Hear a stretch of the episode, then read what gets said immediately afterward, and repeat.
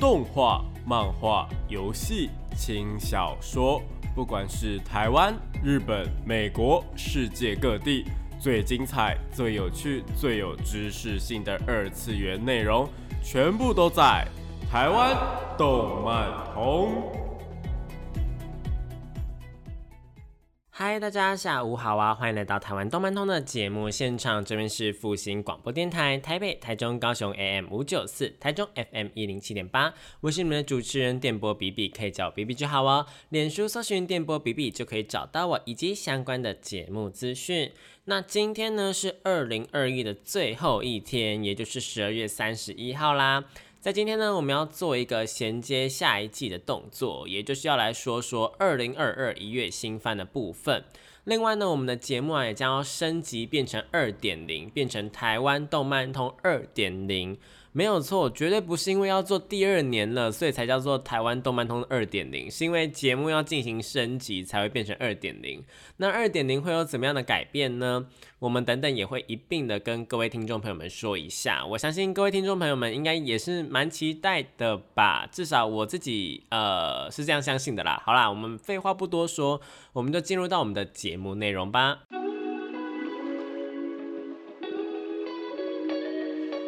少年少女、热血感动、悬疑推理、恐怖血腥、御教娱乐、恋爱放闪、BLGL，各式各样的动漫作品推荐，全部都在动漫推推。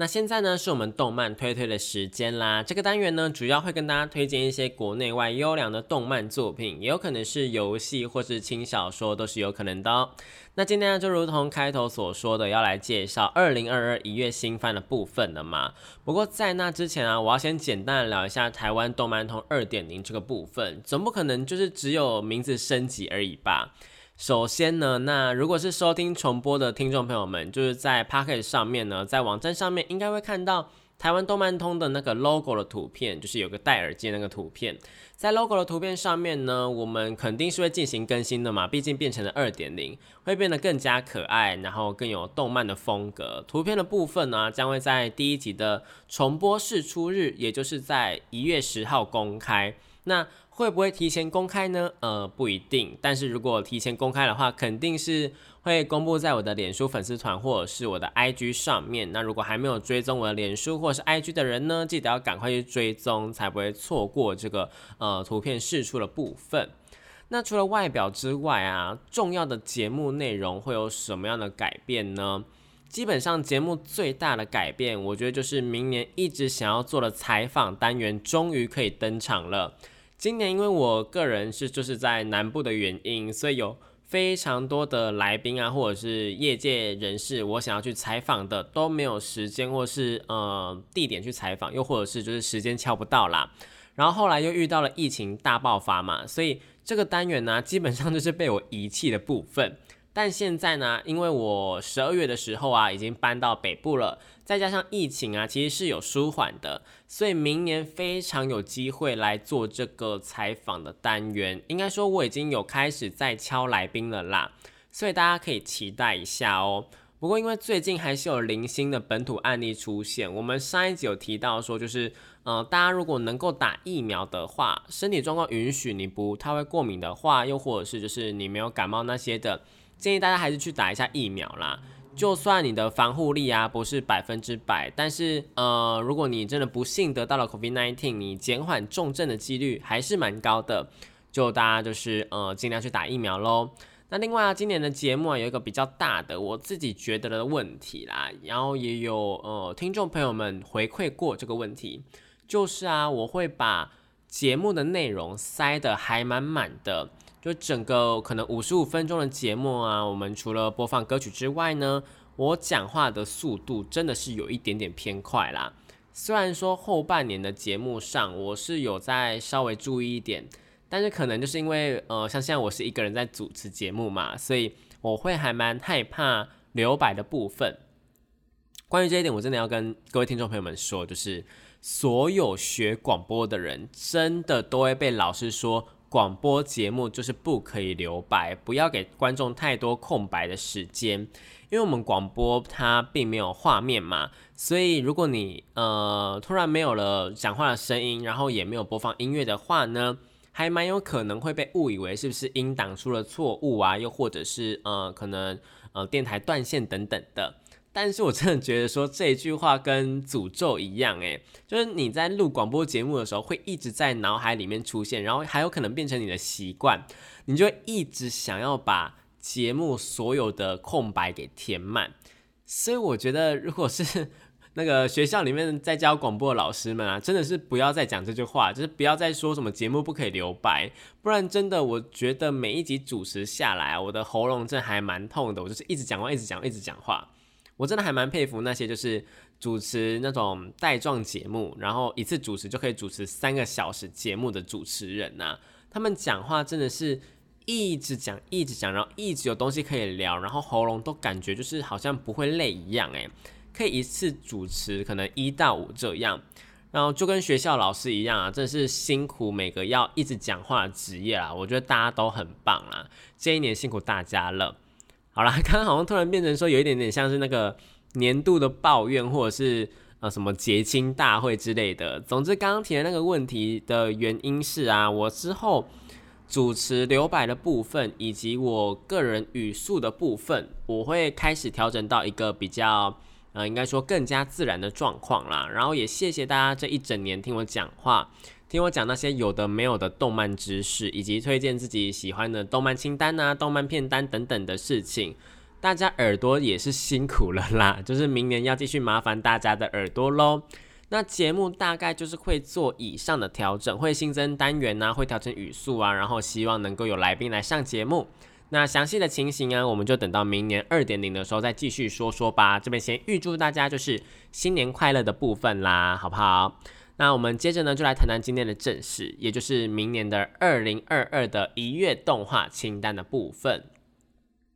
我们首先要谈的第一部作品是今年完结的作品，叫做《晋级的巨人》。对，是《晋级的巨人》，非常的俗套，有没有？一个世代经典作品《晋级的巨人》，它的动画终于迎来了完结篇。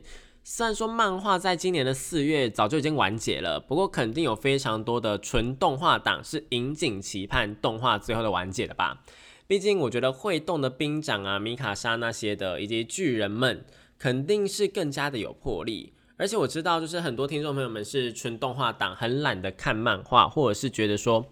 漫画的感觉就是不一样，比较普通，所以到现在还是不知道晋级的巨人结局是什么，害我没有办法去做一个剧透或者是讨论。但没关系，好不好？明年就可以做讨论了。那虽然最后一届动画是改由 MAPA 去制作，所以呢，可能大家会有一点不太习惯。不过上半部的动画依然有很多的片段是受到观众去喜爱的，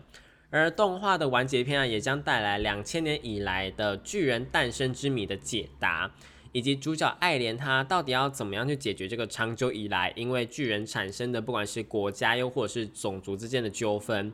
那令人相当在意的主角的感情线呢，包括了爱莲、米卡莎，然后还有那个呃艾尔敏等等的，也将会有收尾的动作。虽然说漫画的结局有些人喜欢，有些人不喜欢啦，但搞不好动画会给我们一个全新的结局也不一定。虽然说如果这样做的话，应该会被骂。好，我自己是蛮期待的啦，好不好？进阶巨人的 Final Season Part Two 呢，大家就一起看起来吧。因为我想进阶巨人应该也不用多说了，它的魅力吼，应该大家都知道，所以我们就接着进入到下一步的部分吧。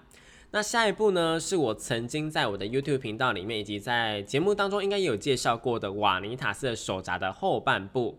那这部作品啊，是潘多拉之心的作者汪月纯老师的作品。呃，经过半年的等待，然后动画终于要播出它第一集下半部的部分了。那这部动画呢是由骨头社制作的，它的动画画面不只是色彩还蛮鲜艳的，动作戏的部分也相当的精致。我觉得每一幕都可以表现出那一种，呃，在欧洲啊那种华丽，然后又带点奇幻的风格。重点是音乐的部分是由维普游记老师所负责的。对，没错，又是维普游记老师。维普游记老师真的是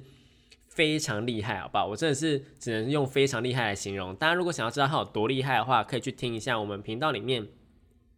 呃有介绍过那个动漫音乐家的部分，大家可以去听一下这样子。真心觉得就是维普游记老师所参与的每一部作品都还蛮厉害的，那就是不知道到底是老师会去挑作品。还是作品因为老师的关系变得更加完美哈，这部分我们就是不去做讨论，好不好？那剧情下半部呢，将会带大家来到白银的魔女的篇章，会出现非常多的新角色，除了有新的兽人会登场之外，还有新的吸血鬼，甚至疑似还有狼人会登场。另外场景啊，也会从就是呃上半部春意盎然的巴黎，转换到冰天雪地的城堡里面。那主角瓦尼塔斯跟诺亚呢，也会因为瓦尼塔斯之书啊，碰到更多的危险。上半部啊，在两位男性中间激起火花的贞德，也会一同参与这个新的事件的部分。想看到不一样的瓦尼塔斯，又或者是想要看到更多瓦尼塔斯跟贞德那种令人想入非非的画面，又或者是瓦尼塔斯跟诺亚那种就是有点。BL 的氛围的话，那瓦尼塔斯的手札下半部就千万不要错过喽。那第三部的部分呢，则是我们之前在十月新番的时候聊过的《男人的梦想》周末的后宫。那周末的后宫这部作品，为什么现在又要再提一次呢？因为我们之前在新闻里面有讲到，这部作品因为某些原因，所以延了一季，延了三个月，终于要在一月开播了。那故事啊，是描述说，因为某种病毒，所以世界上的男性全部都死掉了，只有因为某种罕见疾病被冷冻的男性，他们存活了下来。那主角呢，就刚好是拥有罕见疾病被唤醒的仅剩的男人之一。虽然我知道好像听起来很幸福啦，好像就是你可以拥有全世界的女性，因为当世界上只剩下几个男人的时候，想必是要负责那个传宗接代的部分啦。不过这一部作品虽然肉欲的部分很多，但基本上都不是发生在男主角身上，因为男主角醒来之后，发现自己喜欢的那个女生已经失踪了，而且还不在那个呃市区的保护范围里面。大家也知道，如果就是如果男生全部死光的话，世界应该会变得很乱吧？就也不要说男生全部死光了，世界上一半的人不见死光的话，就是会变得很混乱，就跟复仇者联盟那个弹手指一半的人消失一样，世界肯定会变得很混乱。对不对啊？应该是啦吼。那所以呢，心思啊，我觉得就是男主角就是没有办法去想象说到底，呃，我那个好，呃，我的那个喜欢的女生到底跑去了哪里？所以心思都会在这个上面。男主角的剧情会聚焦在寻找失踪的女生以及这个病毒为什么会突然有这个病毒的真相上面。但大家别担心，就是传宗接代这个任务将会由其他的男性角色开心的接受。呃，开心的程度，我想大家应该能享受啦。呃，享受 应该不是享受，就是大家应该能想象啦。想看的画面，就是你们想要看的那些有的没有的，可是一个都不会少的。我想大概也是因为这个原因，所以这一部动画才会被演播啦。毕竟你要制作这种比较擦边球的深夜动画，不管是审查还是审查还是审查，都非常的难通过啦。所以大家真的要珍惜这一种擦边球的深夜动画。虽然我觉得说，你既然要擦边球了，你不如直接把它做成里翻，然后把该画的东西都画出来，好像比较简单一点点。但因为作品本身就是漫画本身是擦边球的作品，所以我们就呃算了，好不好？就算了。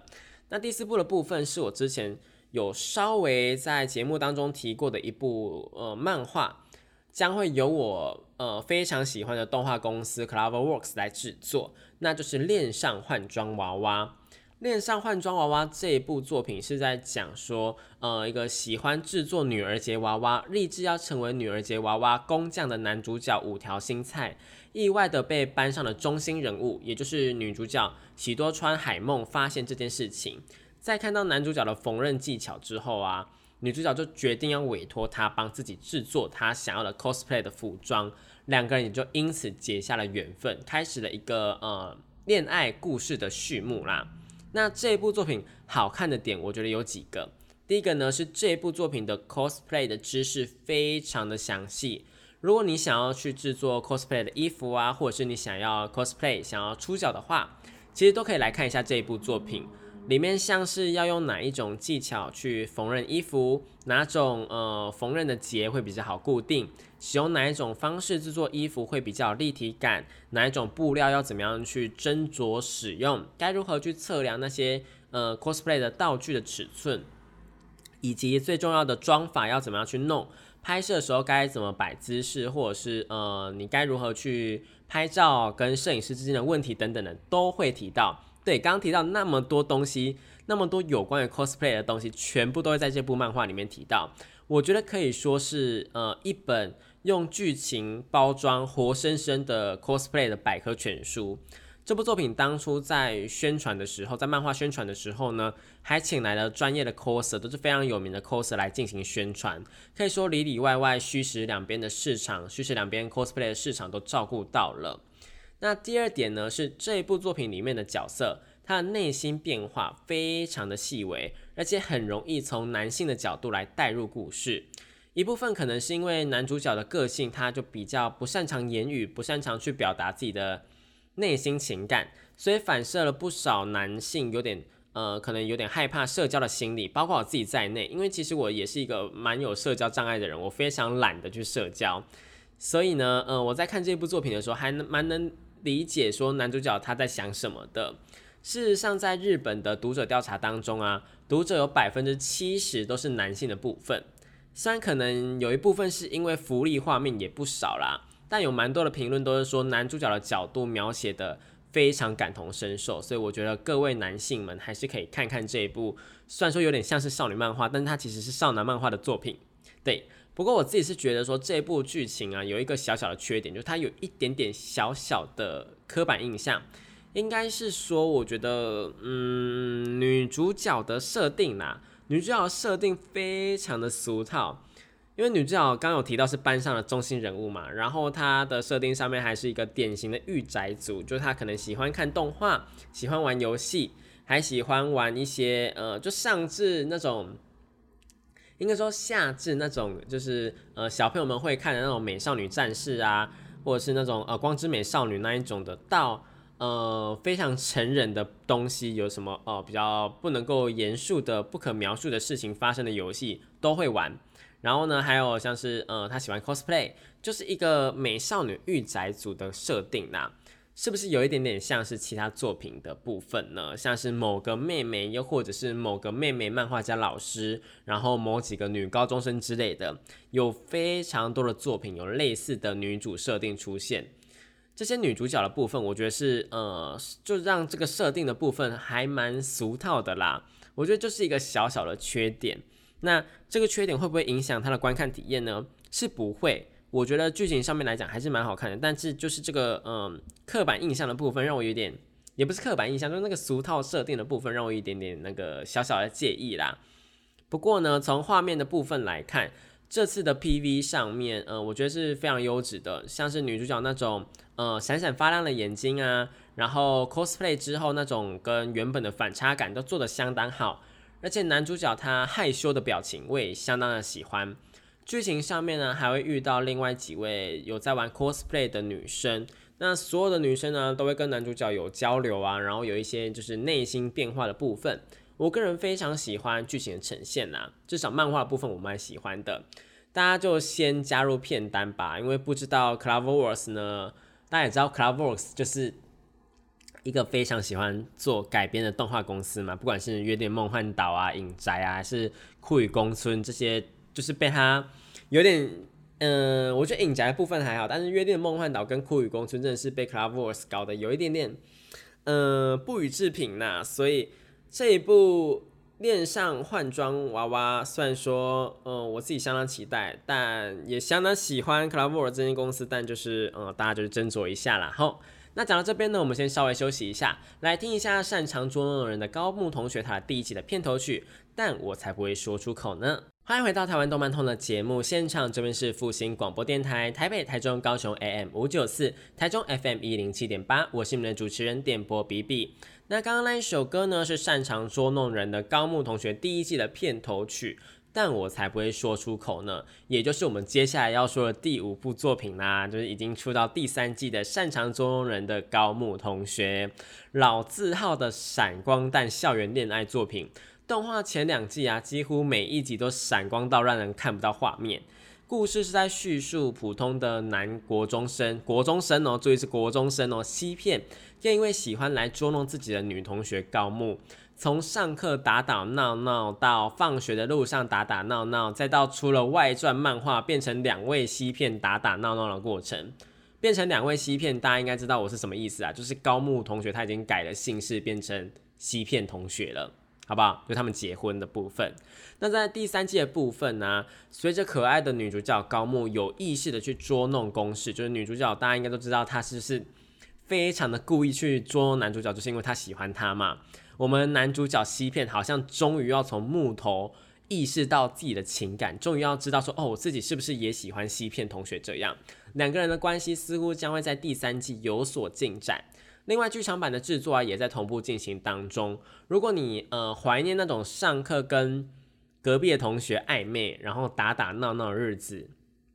有点类似那些年那种去搓笔那种感觉，又或者是想要纯粹想要感受那种青春的活力、青春恋爱的酸臭味的话，这部擅长捉弄人的高木同学就千万不要错过喽。那我自己也还相当期待的一个原因呢，是呃高木同学每一次的动画它的片尾曲都会是有一种高木同学去 KTV 唱歌的感觉，所以就会变成说是高木同学声优去唱每一首那个。呃，有点也不算有点年代，就是呃非常有名的日本的 J-pop 这样，我自己还蛮喜欢的，像是他们唱过呃阿里嘎多啊，然后分学啊、奇迹等等的，都是我还蛮喜欢的歌曲啦。所以我们等一下呢也会播放，嗯，片尾的时候也会播放一首歌，那我再挑一下我想要播哪一首歌。所以擅长捉弄的高木同学呢，他其实动画有非常多的魅力可以去。呃，看的那我就觉得说，嗯，大家可以斟酌一下，把它加入片单吧，因为在 Netflix 上面呢是可以看到的哦。那第六部的部分呢，是我个人还蛮喜欢的一部呃漫画改编作品，叫做《与成为异世界美少女的大叔一起》，一起干嘛呢？当然就是在异世界冒险喽。故事描述一位三十二岁的上班族，被呃某天被好像在公园吧，被一位全裸的女神给转身到了异世界。并且变成了拥有绝世美貌，还有魅惑技能的金发美少女。然后变成美少女的她呢，还拖了就是当时在公园的时候，在旁边的好友一起下水，两个人就这样一起被转身到了异世界展开冒险。光是拥有没有办法控制的魅惑技能这一点，就已经够阻挠冒险了。能想象这路人时不时的被自己给魅惑，然后过来缠着自己有多烦吗？然后还时不时的就是害。他的呃，跟他一起转身过来的好朋友，也就是会一直中那个魅惑的状态，然后差点爱上自己。两个人的冒险之旅，就是听起来跟看起来都是非常的前途堪忧的部分呐。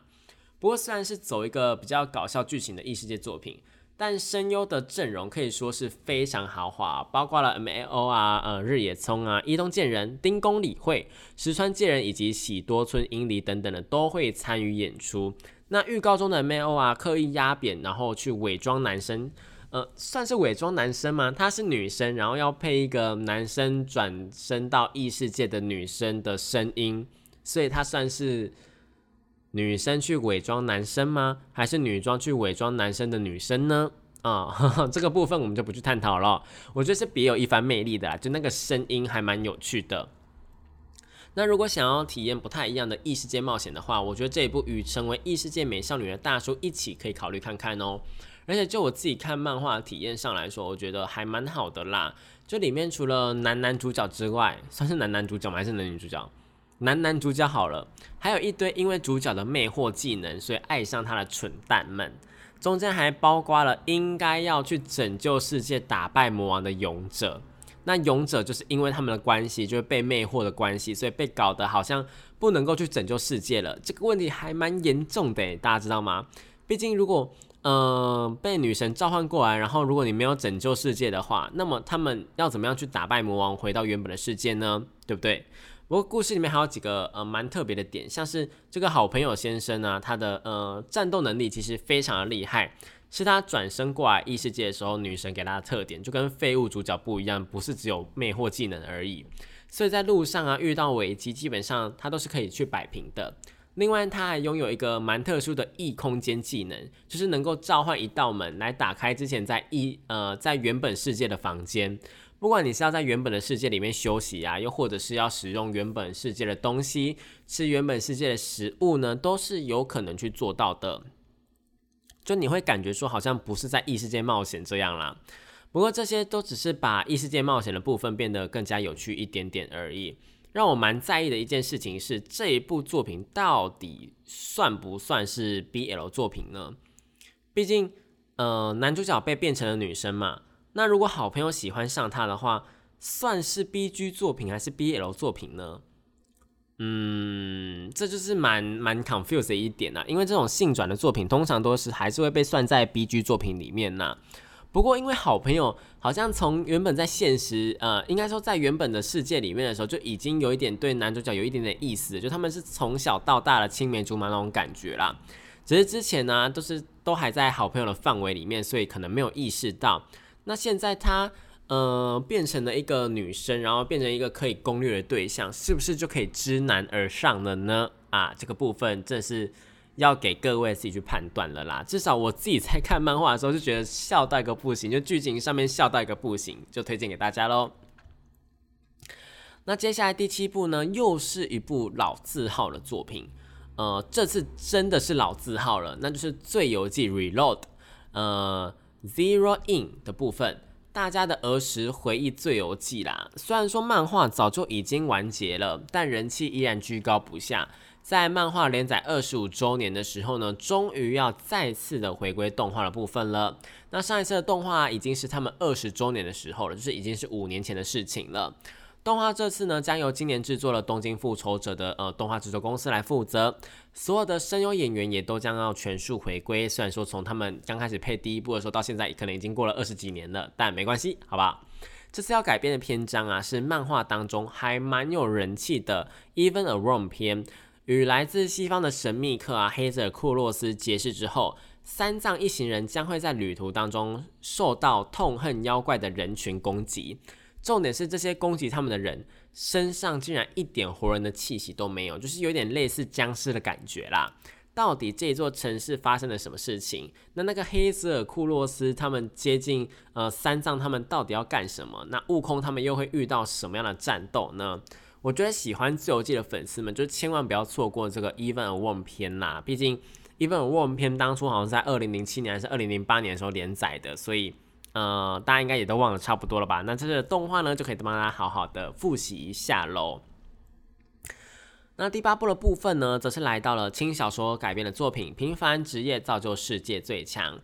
这部作品在二零一九年的时候，曾经有改编过第一季动画啦。呃，故事是在描述异世界的神，他进行了一次的勇者召唤，结果把主角他们整班一起召唤到了异世界的部分。那没想到，就是主角他在原本的世界被霸凌就算了，来到异世界还拿到了最没有用的职业炼成师。不过好险，主角就是他虽然说被陷害，但因祸得福，在极度艰难的情况下面，发现了炼成师也能够变强的方法。后来还遇到了女主角，一位被封印的吸血鬼月，从此开始了她的无双生活。总体而言，我觉得是一部，嗯，算是爽感十足的轻小说作品啦。虽然说动画第一季的评价还蛮差的，因为动画的制作手法，他们就是有被大众稍微诟病一下，就是它的叙述方式很乱又很跳，然后战斗场面也不精彩，就是有点不知道他在做什么的感觉。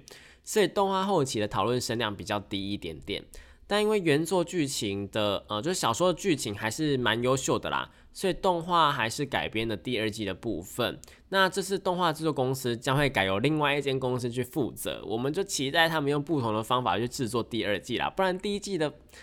动画我真的是有一点惨不忍睹诶，它还被称为是二零一九年的呃最糟糕的异世界动画诶。所以它能够第二季，其实我蛮意外的啦。但这个就是给大家自由心证，呃，自己去判断说到底好不好看这样子。那接着这一趴的最后一部作品，来到第九部的部分，是我在上上礼拜有稍微跟大家提过的作品，叫做《魔法科高中的劣等生的追忆者篇》。那经过了第一季、第二季以及高等生的动画之后呢，呃，我们最强的打野哥再次的回归动画。这是将带大家就是补齐前两季动画中间的缺憾，就是回忆在呃动画九校战篇以及来访者篇中间的追忆者篇。故事是描述本传开始前的三年前，那个妹妹深雪是如何从一个瞧不起哥哥、厌恶哥哥，一直到他们与母亲深夜一起到海外旅行发生的一些事件之后，打开心门之后，慢慢变成了一个只要扯到哥哥就会暴走的超级凶控。故事内容啊，我觉得在小说跟呃改编漫画当中都相当精彩啦，而且也补足了一部分为什么深野跟呃深雪跟打野。关系会如此特别的原因，重点是还带到了他们美丽的母亲深夜大人。虽然小说啊只用了一集就把这个追忆者篇给讲完了，但是这个篇章真的是评价非常高的一个篇章。如果想要再次看到我们打野哥精彩的表现，就千万不要错过追忆者篇喽。而且我上上礼拜又跟大家提到说，这部作品好看的点啊，除了打野哥装逼之外，还有他那有趣的世界观以及设定啊，我自己是觉得说。现代魔法这个东西啊，不管你是放在哪一部作品里面，都相当有趣。因为哦，可能是因为我自己还在一个中二病的阶段呐，就是任何能够碰触到魔法啊、梦幻的东西，我都相当有兴趣。应该有人跟我一样，就是有这种想法吧？嗯，我我我必须要这样相信，好不好？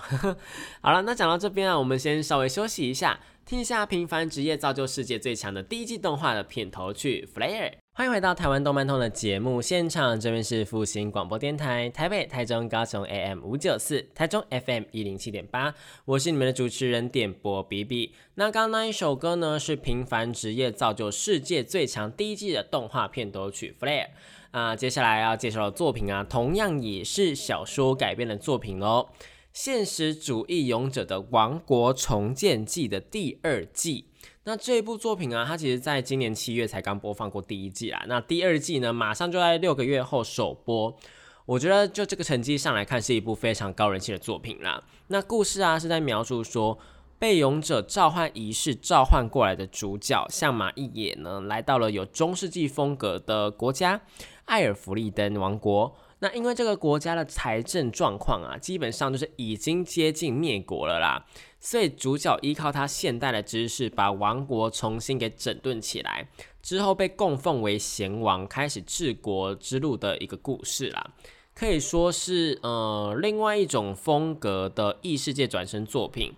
在这个异世界作品泛滥年代啊，就是还被网友们敬称为真正有在用脑的异世界作品。就可以知道说，哦，就算题材再泛滥，这异世界的题材再泛滥，你们还是能够走出一片天的。而且虽然是在讨论治国，但一样也是在奇幻故呃奇幻的世界里面生活的部分。所以啊，像是魔法啊、精灵啊、魔王等等的元素也都会出现，是一部能够满足你各方面需求，但又不太一样的异世界作品，就推荐给大家喽。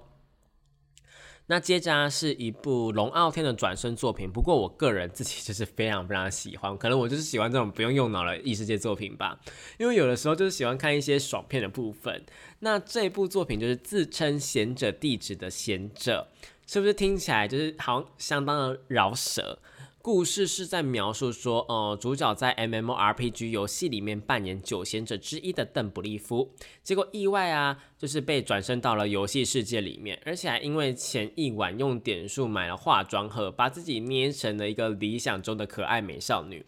所以被转生的时候，那个姿态也是美少女的姿态。那为了不被游戏里面的其他角色发现自己的真实身份，所以只好谎称说自己是呃贤者的弟子，然后开始冒险。有点类似性转啊，然后卖萌主题的呃 overload 啦，因为自己呃的身份的部分，所以他呃原本他是贤者嘛，所以他原呃这样讲话起来呢，就会用什么老朽之类的来自称，意外的还蛮有呃反差萌的感觉啦，而且因为呃他原本是那个九贤者的部分嘛，所以啊他其实他的魔法实力相当强大，让呃。一边帮大家解决事件，然后一边隐藏身份的这个故事的过程相当有趣。那如果你喜欢这种有反差萌的异世界作品的话，我觉得大家是可以来尝试一下这部自称贤者弟子的贤者的，就是推推，好不好？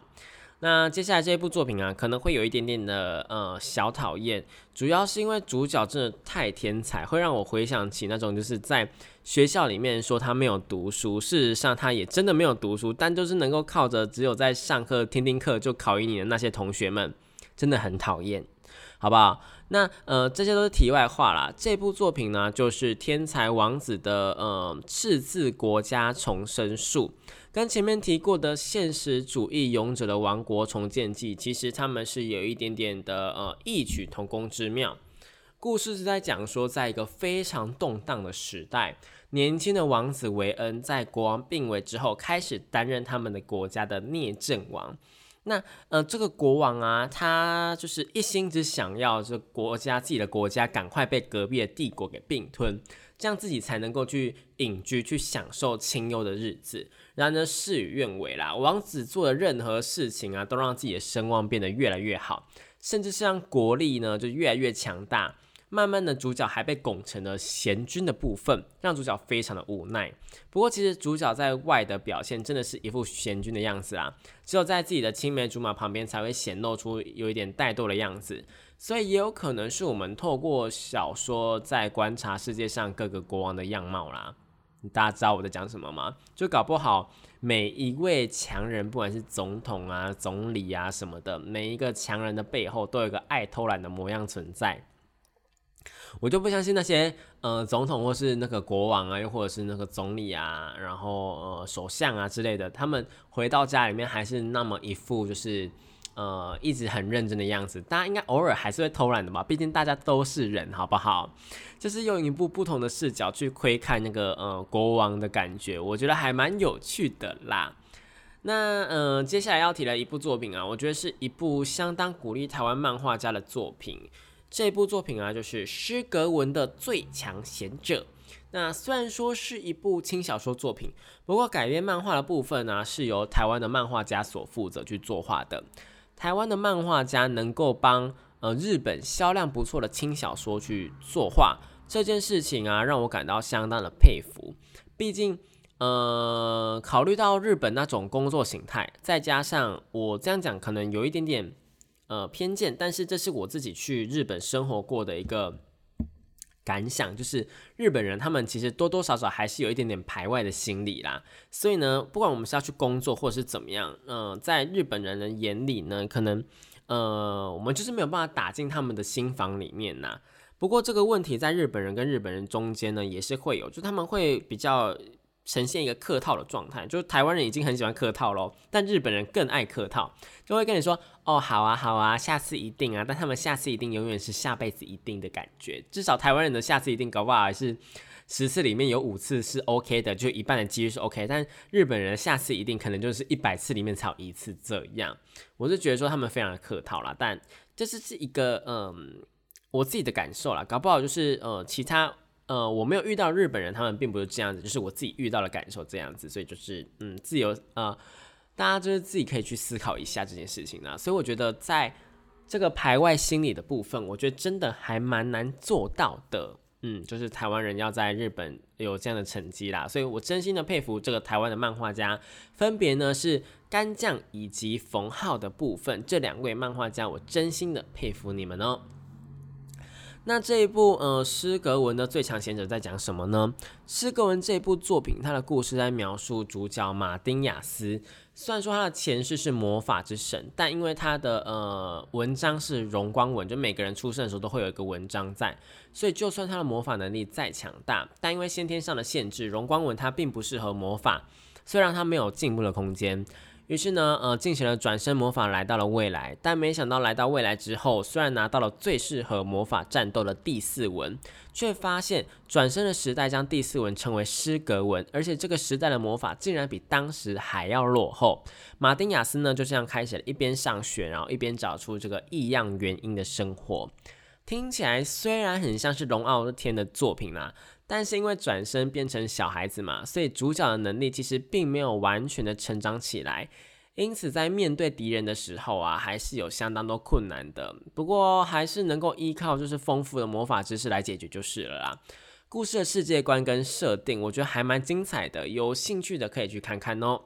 那除了以上的作品之外，还有不少游戏改编的作品，像是人气非常高的手机游戏《超异域公主连接 Redive》的第二季，还有之前疯狂的在节目里面推广的《魔法少女小圆外传》这部作品，也即将要在明年的一月播出最后一季了。如果喜欢《魔法少女小圆》的，我真心推荐大家就是外传的部分一定要撑下去，因为小圆的外传它第一季动画。嗯，就是有一点普通啦，甚至是我觉得有一点小小的难看。但第二季的战斗画面，正是看到看得到制作团队的用心呐，跟制作团队的努力，还有公司撒钱这样子，就是强烈建议大家就是一定要看起来。那今天因为节目的呃时间的关系啊，所以也差不多到这边结束了。下一集播出的时候呢，就是已经是明年应该是一月七号的部分了。在这边呢，预祝大家就是这个呃跨年的部分新年快乐。那如果你要出去的话呢，啊记得你的口罩要戴好，然后呃随时要做好你们的消毒工作，对疫情不要轻呃就是松懈了哦。那如果对于节目内容有任何问题的话，也可以在各大网络平台里面找到我。想要听重播的话呢，也可以在 Pocket 上面听到我。节目最后呢，为您播放一首好听的歌曲，是来自高木同学的呃阿里嘎多。那我是 B B。这里是复兴广播电台的台湾动漫通，我们用阿里嘎多来感谢各位这一年来听我的节目的呃耳朵的努力喽。那明年也就继续麻烦大家了，我们下个礼拜同一时间呢，也就是明年呢，一样在空中相会喽。大家拜拜。